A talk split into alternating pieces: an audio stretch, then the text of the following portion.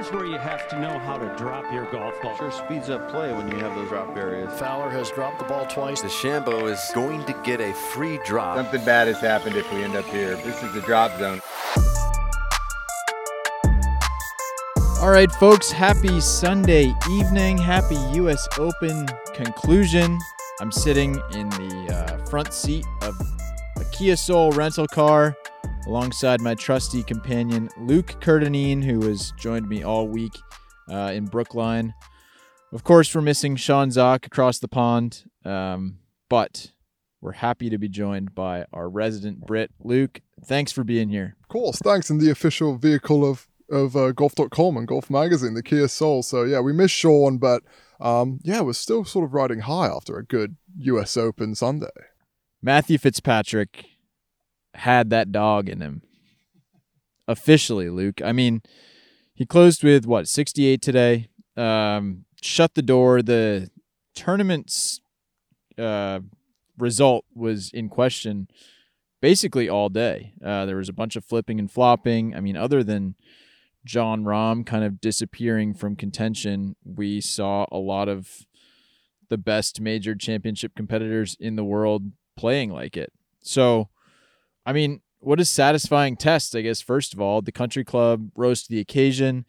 Uh, man, we needed it, right? In the world of golf, we needed a good week like this.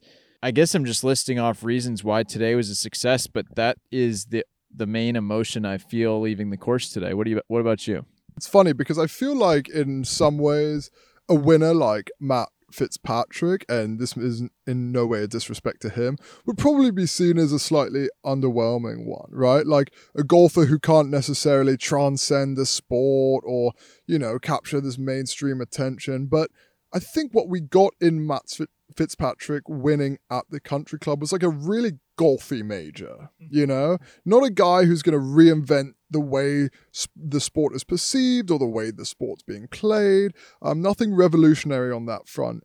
It's just a good sort of classic golfer, golfy golfer type at an old country club with tons of history, with a very golfy storyline. Him being the only player since Jack Nicklaus to win a major at a course where he also won a US amateur. So there's all sorts of that stuff going on, and I thought it was uh, it, it definitely sort of hit the sweet spot for golf nerds out there.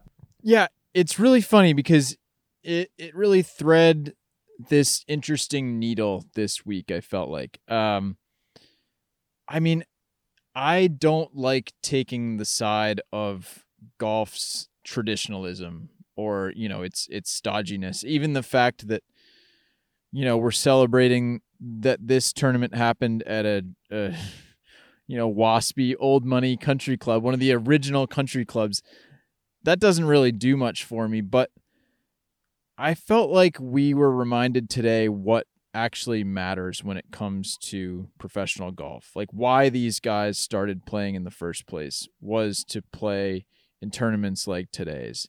And so there is a part of that history and that legacy that comes across even with like you said a nod to Fitzpatrick winning at the same venue where he won the US amateur like those things matter because they have mattered over time. This year's US Open matters because last year's mattered and the year before and the decade before and the decades before that. Like there is a level of context and history that is important here. And it's funny because that we usually take that for granted because we don't usually have a, a rival tour breathing down the necks of, you know, some of the top competitors in whatever tournament we're watching. So I guess I appreciated all of that more this week and the fan reception and the the venue and the atmosphere coming down the stretch all just uh, it felt it felt a little bit more special because of that, I guess. Absolutely. And you know what's funny about whether you'll talk about LIV or whether you'll talk about any number of other sort of grow the game initiatives that have come along over the past few years is that they're always sort of perceived by these marketing types who create them that in order for golf to be mainstream and popular and transcendent, it needs to become less of what it inherently is. Uh, they talk about making golf louder, making golf faster, making golf shorter, quicker, stupider. Um, and it's just it it's been this constant theme with all this LIV stuff, obviously. But I think what we saw today was golf sort of leaning into a bit of the good stuff that it is. It's not mm. saying that it's perfect, but you know, golf is a game of tradition, right? It is a game that like really cherishes its history. That doesn't mean it can't innovate along the way, but it does mean that we shouldn't like pretend it's something it's not.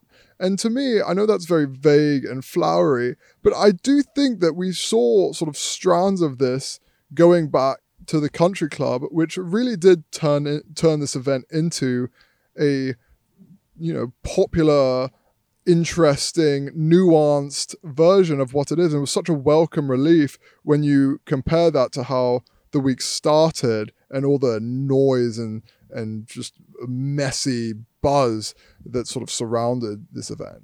Yeah, I guess you're right. I mean, it is golf. Like we don't have to shy away from that. We don't have to pretend it's something else. But let's get specific. Let's talk about Matthew Fitzpatrick because that I think was one of the most fitting parts of his victory was how this is not a guy who has cut corners. Um, this is a guy who has tracked every single shot that he's hit since he was what 15 years old.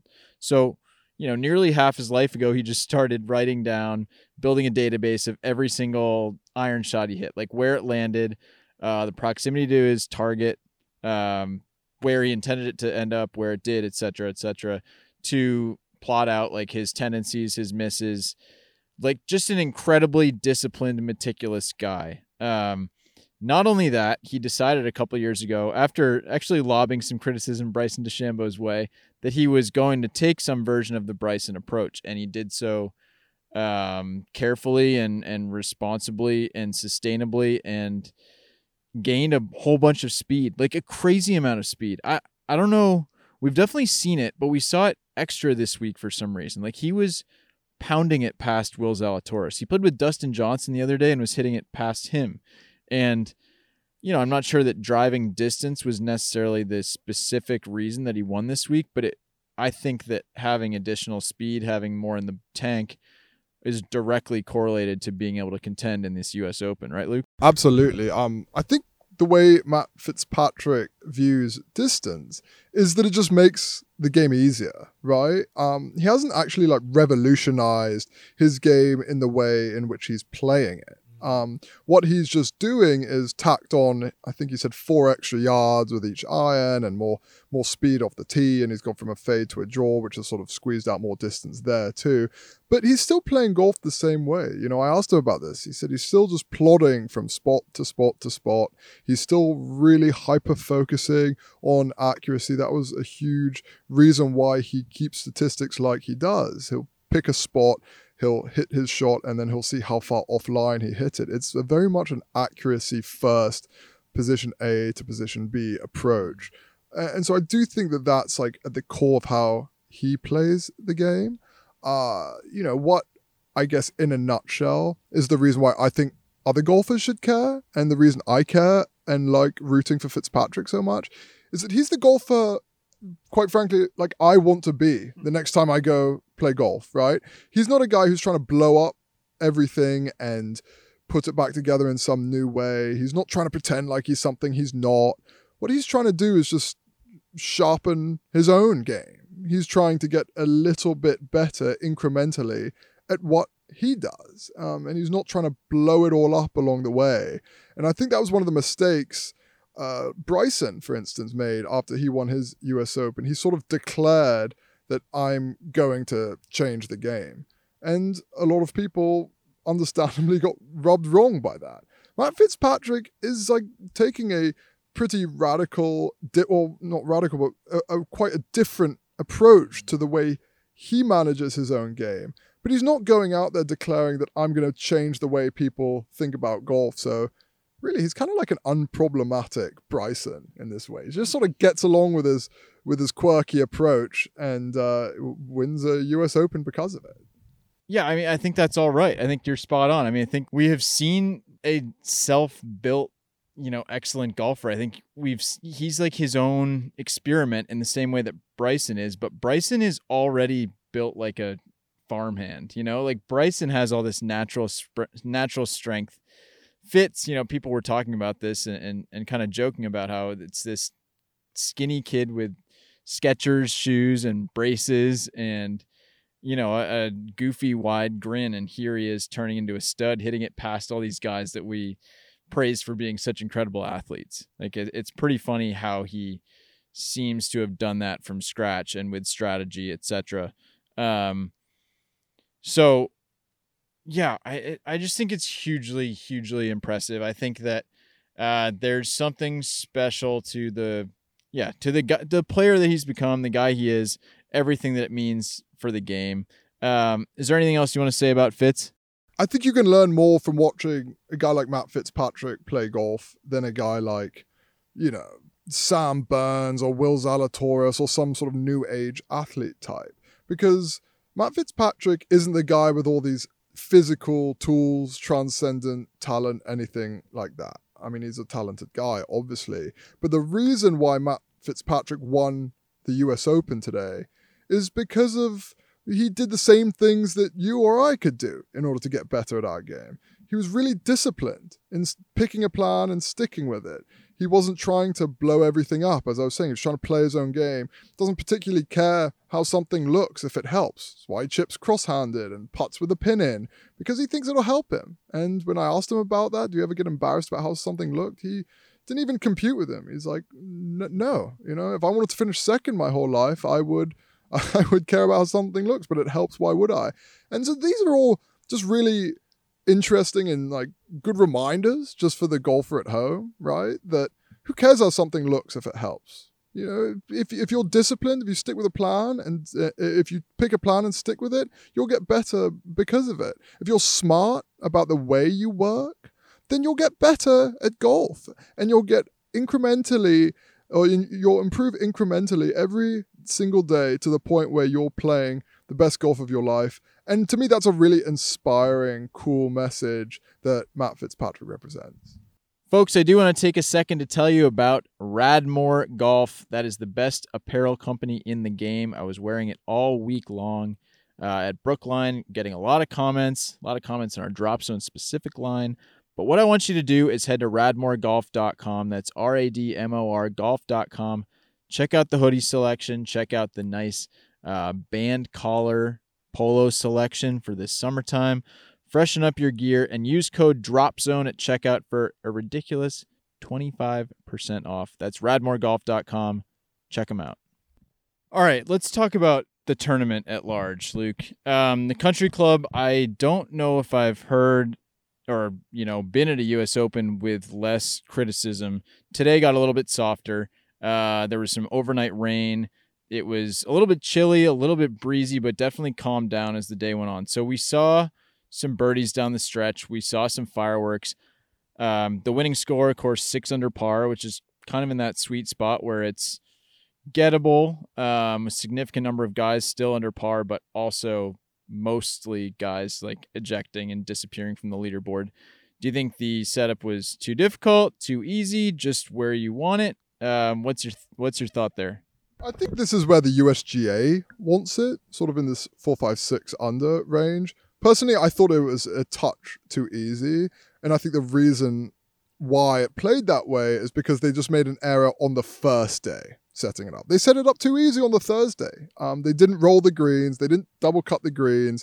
What they wanted to do was allow it to play a little easier on Thursday and try to figure out what this weather was going to do on Friday. Because at the start of the week, everybody was saying, oh, rain's going to come in, it's going to be really bad, maybe a delay. So they were kind of hedging their bets a bit. And what we ended up seeing really is that all the scoring was done on the first day in the sense that, you know, the I, I think the round one lead was five under Four under. four under, excuse me, and the final and the 72 hole lead was six under, right? Like if that first day played a little tougher and they allowed it to just sort of gradually proceed on the slightly more difficult trajectory, I think we would have ended up more in the two, three under range. So I would have liked to see that. Um, yeah, I would like to see that. So I guess they they set it up too easy for my liking. Yeah, I agree. I mean, Saturday was so much fun. Like watching guys uh, scramble around and just try to hang in the tournament. Like the fact that Joel Dahmen made 10 pars in a row to, to finish his Saturday and doing so brought him back into contention. Like that sort of stuff is very cool. Um, watching them navigate wind and cold, Luke. Like I, you know, I'm obsessed with talking about weather when we're at tournaments because I think it just sets the tone for the entire day, the entire competition, and you know that's probably that probably was completely the case this weekend. Sunday was just a little bit calmer, a little bit friendlier. The scores reflected it. Uh, Hideki shot five under. That was the round of the tournament. Um, you know, there were a couple rounds of three and four under. That's just fine. I think it was all good. Uh, I would I would love to see the players slightly more agitated. Um, we're getting laughed at right now in the media parking lot by Golf Channel's Ryan Lavner, who's picking up his rental Jeep for the week. Uh, but look, this is the commitment you need to podcasting. Um, I mean, Luke, Matthew Fitzpatrick, this is not, this is like, this is not what you think of when you think of your beefy boy, Brooks Koepka, Dustin Johnson, U.S. Open champion. Big time shout out to Matt Fitzpatrick. Uh, who else were you particularly impressed with this week? It feels like this was kind of the who's who of you know, major championship dogs. Like this is kind of the crew. Scottie Scheffler and Will Zalatoris, one shot back. Rory McIlroy, Collin Morikawa. Like the gang was all here, right? Yeah, absolutely. It definitely had this new wave of of sort of tour players who the, the guys who are really setting about establishing themselves as the new crop of players. They really showed up this week. Um, you know, Scheffler and Zalatoris being the the two who finished in second. Um, Morikawa obviously in fifth. Let's do another moment on the course here. Um, it was really fun to get a chance to walk around and explore the property a bunch early on in the week, and then get to see how the players actually tackled it in real time. There was an interesting flow to things um, where the wind direction and pin locations pretty radically changed which holes were playing uh, in what way. But I don't know. I mean, there was sort of a difficult stretch coming out of the gates, um, one through four.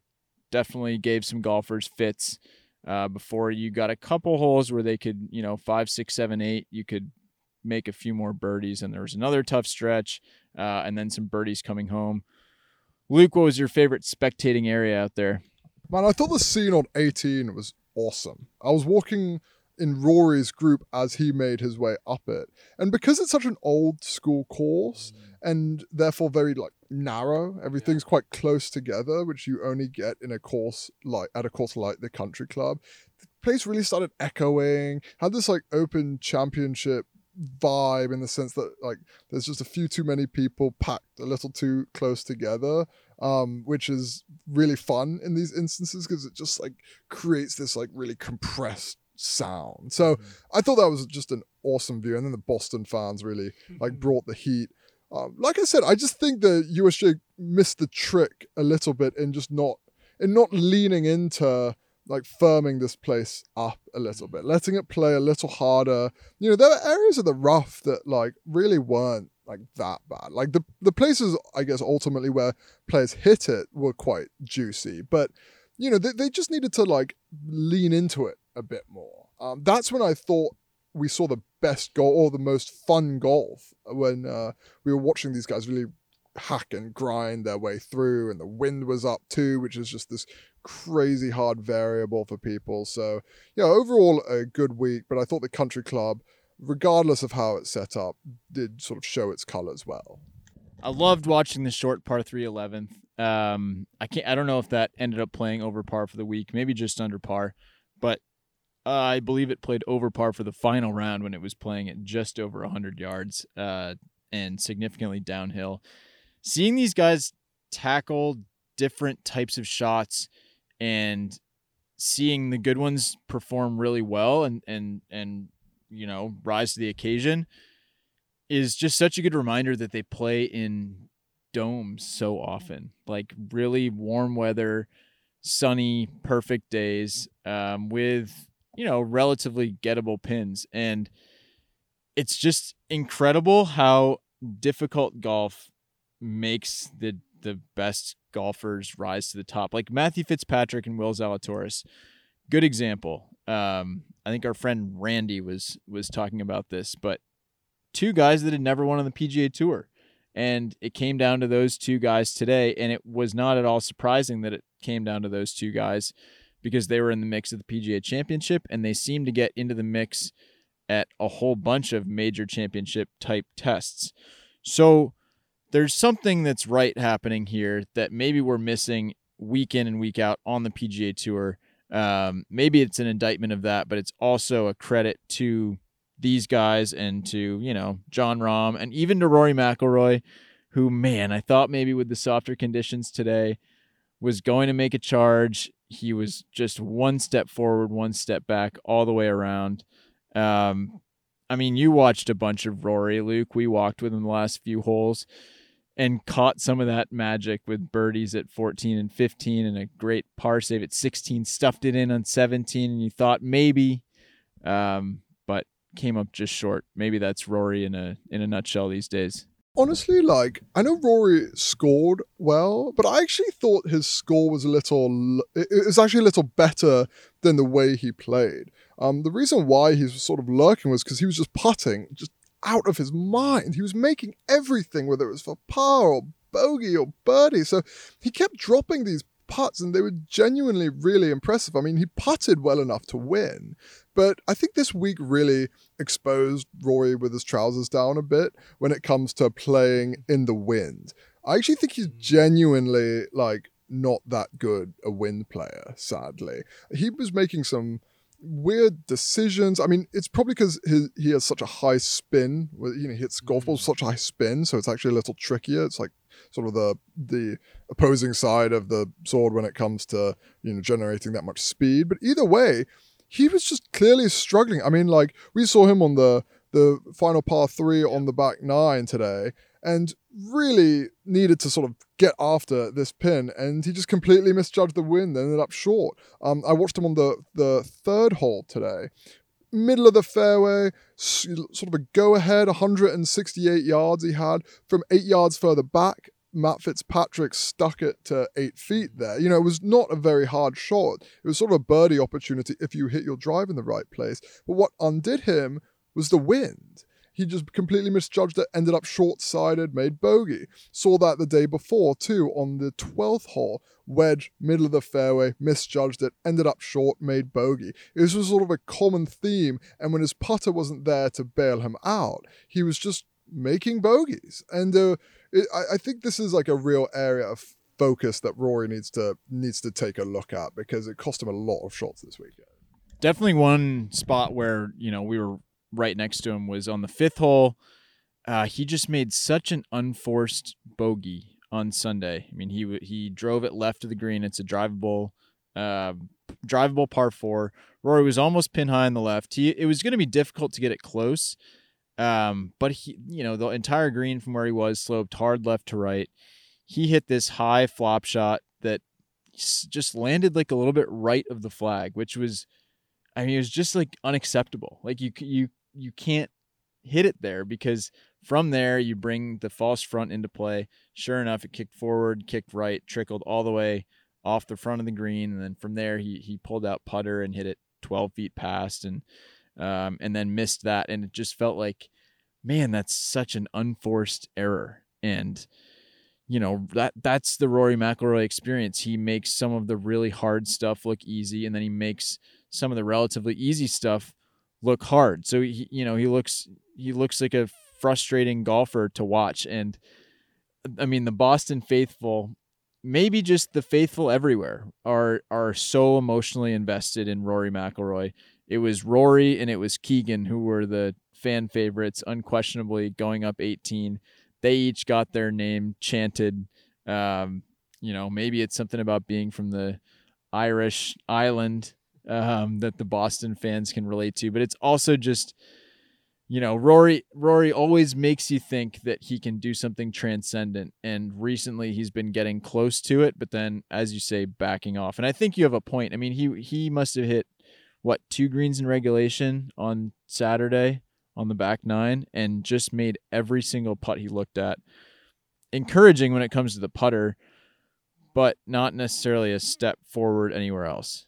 Yeah, I mean, he hit six greens on Saturday. He was missing greens with wedges. He was struggling around the greens when he did miss them. He was just making so many different kinds of putts. So, in that way, it's encouraging that he could post a score not really, oh, he posted, he could post a score by scrambling, which is like an incredibly valuable trait for a guy who's not usually known for that.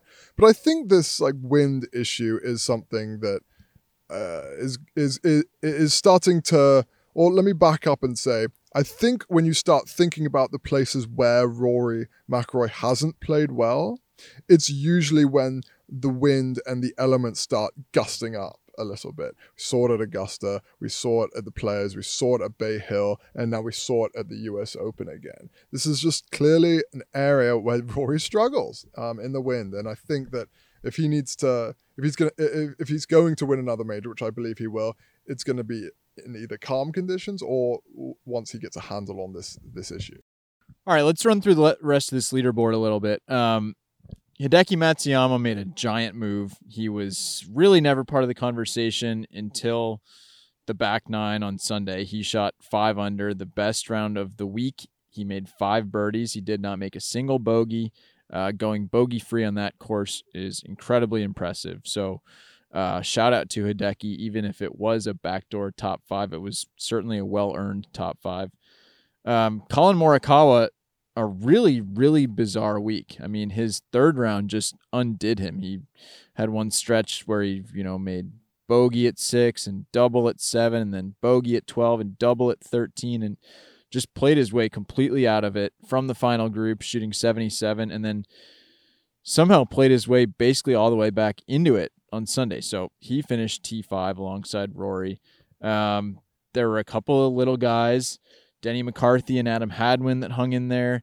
Uh, then there's Keegan Bradley. Like, what do you make of some of the other names on this leaderboard, Luke? Are these uh, impressive, career changing results for any of these guys? Are these Wikipedia look good results? Uh, like who impressed you? Yeah, I d- I didn't think there was anything revolutionary in the sense of like which names popped up there. I mean, I'm quite happy Hideki Matsuyama snuck into fifth because I had a top five bet which cashed because of it. There was a sole bet that cashed this weekend. Um, you know, I'm.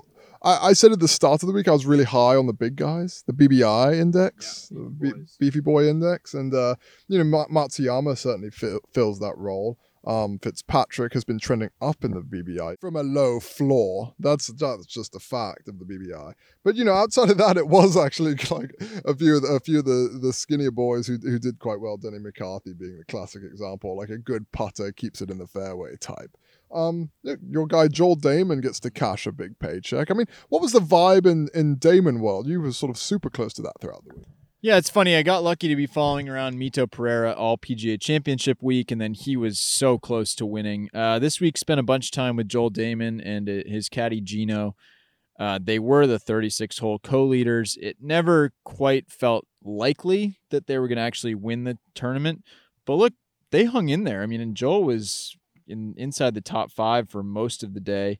Um, shot two over on the back nine, which was the easier side. So that took him from like T4 to T10 in the end. I mean, God, he missed it. He missed a three footer on 18 for birdie that would have, I think, cost him um, $100,000. I was talking to Geno uh, about it right afterwards, and Geno's building a new house. He was like, I could see it right there.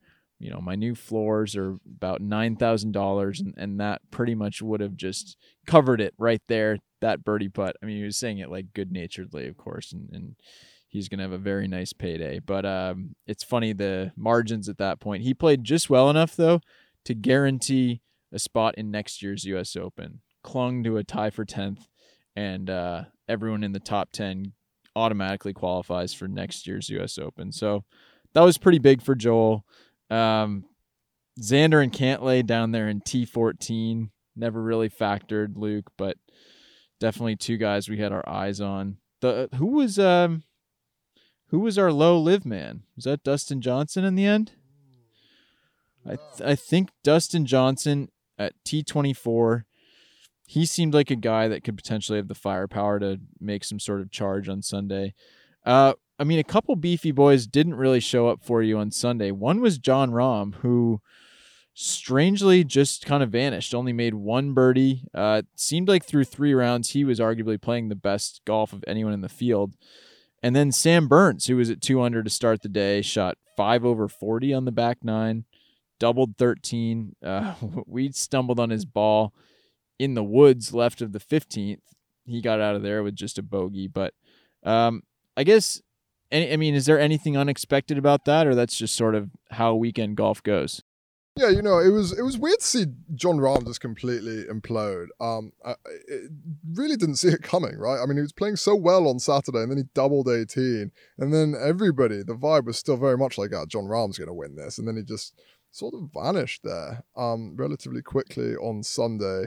Um, you know, I do think there's a few. There, there was a few beefcakes who sort of um who, who did some stuff. Gary Woodland notching a top ten, Seamus Power notching a T twelve. I was thinking Marc Leishman getting into T14. That's interesting. But, you know, like there was a, it was a good mix of guys. But yeah, I didn't think um, outside of the very top of the leaderboard, um, you know, we saw Matt, Matt Fitzpatrick get his major. He said he want, his number was six. That was the number of majors he's aiming for, which is alarming as a diehard Nick Faldo fan that he's trying to, he's trying to become the new, new, new uh, most majors won by an Englishman. Um, and then outside of that, I don't know, Will Zalatoris, just give me Sergio Garcia vibes there. Uh, Good ball striker, bad putter geez. type. You know, someone who's going to win his major, but maybe not as many as we might thought. But yeah, those those are sort of my storylines going into the next major. Somehow, Luke, we've made it this far without really talking about the the specter of doom hanging over this entire week, and that has been LIV in the sense that look, yeah, now we've got the LIV guys back together with the PGA Tour loyalists um, for a, a major championship clash. But now some more guys are going to start to defect. I mean, there was just this weird sense this afternoon of like, oh, right, now it's going to keep happening. Like, Dustin Johnson finished his round and, and he skipped media and, and was in the car on the way off property before we knew it. Bryson finished his round and actually went to the driving range. Um, prepping theoretically for his next round, which is going to be at Pumpkin Ridge in Oregon at the next LIV event. Uh, Abraham Ancer was announced on a Mexican TV broadcast as committed to leaving for LIV. So it was just hanging in the air um, all week long. And actually, having such a good tournament was just what the PGA Tour needed, even though obviously the USGA runs this event, not the PGA Tour but I guess it still felt like a win for status quo golf. Is that right? Yeah, I thought it was a short term win for status quo golf. Um, you know, everybody is just so sick of talking about this. Yeah. This silly season of just players, middling players, making the trip over to LIV and oh, who's going to be next? And then getting trotted up in a press conference and giving non answers to sort of fair questions and then social media going nuts about it. I mean, it's so not fun uh, to not be talking about the golf element of this. And the best case scenario for this LIV tour is that for the time being, it's just going to divide fields on the few weeks in which they do have events. Um, you know, the initial sort of morbid curiosity about this is going to die down from the mainstream. So it's just going to be one of these events that operates in the background. So we're going to have two golf events in one week that just kind of both don't take center stage. And that's just going to be the spot in which it occupies this week. I think golf is going to be better off when it's actually talking about the golf long term and not all this nonsense around it. and I guess that's where we arrived at the end of this weekend. Like none of the focus on Sunday was actually about even if it is the bigger picture, the fact that we could focus happily on the smaller picture stuff uh, was a relief. I mean, it's the reason we're all involved in this is so that you know we can focus on the golf. The reason that fans are cheering Phil Mickelson and by and large, I would say ignoring most of this stuff is because that's what's more fun and that's what's easier to do. It's like, you know, why would you worry about all this stuff if you don't necessarily have to? Uh, I was definitely hearing some whispers that the the LIV stuff and the Saudi stuff is a little bit trickier than advertised. I mean, I think that there are um, issues involving players that sign with LIV then being strongly encouraged uh, or required to play some other Asian Tour events.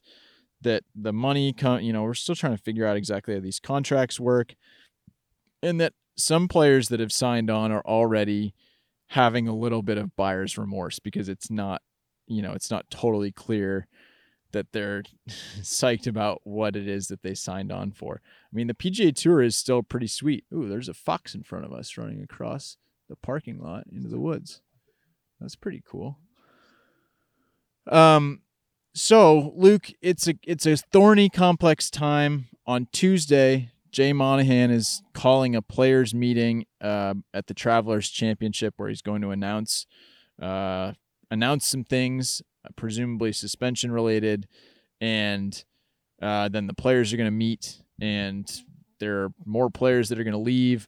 We don't know exactly how it's going to play out, but I mean, are you are you just bored of all of this at this point? Do you care about what the next step is? hopelessly, painfully bored by all of this. I mean, I did not get into golf writing to talk about macro geopolitical issues. But one thing I will say is that I think, you know, tour players are an independent lot, sort of surrounded by people that they employ. So they live in this environment in which anything they think is is important and and sort of approved by those around them. So what they'll often find themselves is that the smallest grievance they have with the tour then sort of spirals into this bigger thing, which leads them down a path of, well, maybe I will go to LIV, maybe it will be better.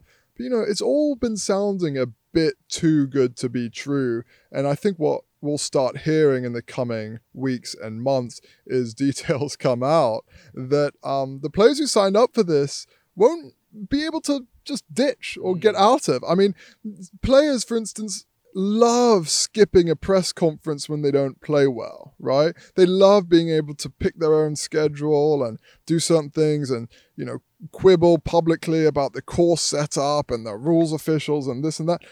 Are you telling me that if you're on guaranteed money from Saudi Arabia that you're going to be able to speak out freely about you know something you disagree with about the tour or some media obligation you have to go to or you know sure the draft party looked fun for players last time around but you telling me draft party number 12 is, is going to be just as fun? I mean i think there's going to be all sorts of different little things where pros are going to start getting persnickety but instead of simply not being able to play they're going to have to deal with the fact that they're now effectively an employee yeah, I think that's the great irony here. This is touted as golf's free agency, as like, you know, the free market at work, as golfers being able to, you know, pick and choose and do whatever they want to do. There are going to be some unintended consequences. There are going to be players that didn't realize what it is they had gotten themselves into. Uh, some agents seem really on different plans and pages than others. I think the same is true with players. But to your point, we've talked enough about this. We're here to celebrate the U.S. Open. Um, our recording device is about to die here. You've got about two hours home to drive, probably more. Uh, so give me one enduring memory from this week's U.S. Open. I think my enduring memory of this U.S. Open was just getting a really up close look at the country club because you know it really lives large in the memory for me. I mean, 1999 was like a was basically the year that helped me fall in love with golf, right? It was the year where Sergio took on Tiger Woods and hit that shot off the tree, and that was really exciting. And then the Ryder Cup happened, um, which was a really dramatic Ryder Cup, even though my team obviously was on the wrong side of America's comeback. It was thrilling in that way, and that putt from Justin Leonard, and actually being able to go take a look at this place for the first time, see these greens, see the history, it was it was something really special about it, and it just made me appreciate that the best U.S. Opens are the most Americana U.S. Open. I really like that, and that transitions nicely to mine, which is just the fact that look, this is the first Massachusetts men's major championship of my lifetime. Uh, the last one was at the Country Club in 1988. I grew up in Massachusetts, um, was born in 91. So to come down here and and see it all play out, I mean, I've had a bunch of cousins in the crowd, not quite as many as Keegan Bradley maybe, but watching him come up the 18th hole, as he said, have him really feel like a Boston sports athlete when that is how he is so closely identified. Uh, that was just awesome. And and I guess from my own perspective, then being able to be a part of the Boston sports media scene for just a little bit was pretty cool. So having such a great sports town host such a big time event and have it so obviously mean things to all its competitors, to everyone that was in contention. I think that's going to be my enduring takeaway. We were reminded why this all matters this week, and uh, it's hard to put a price on that. Luke, it's hard to put a price on that, and it's also impossible to put a price on you, our dear listeners. Thank you for listening. Thank you to Connor Federico for editing this late night in Boston. We will see you next week.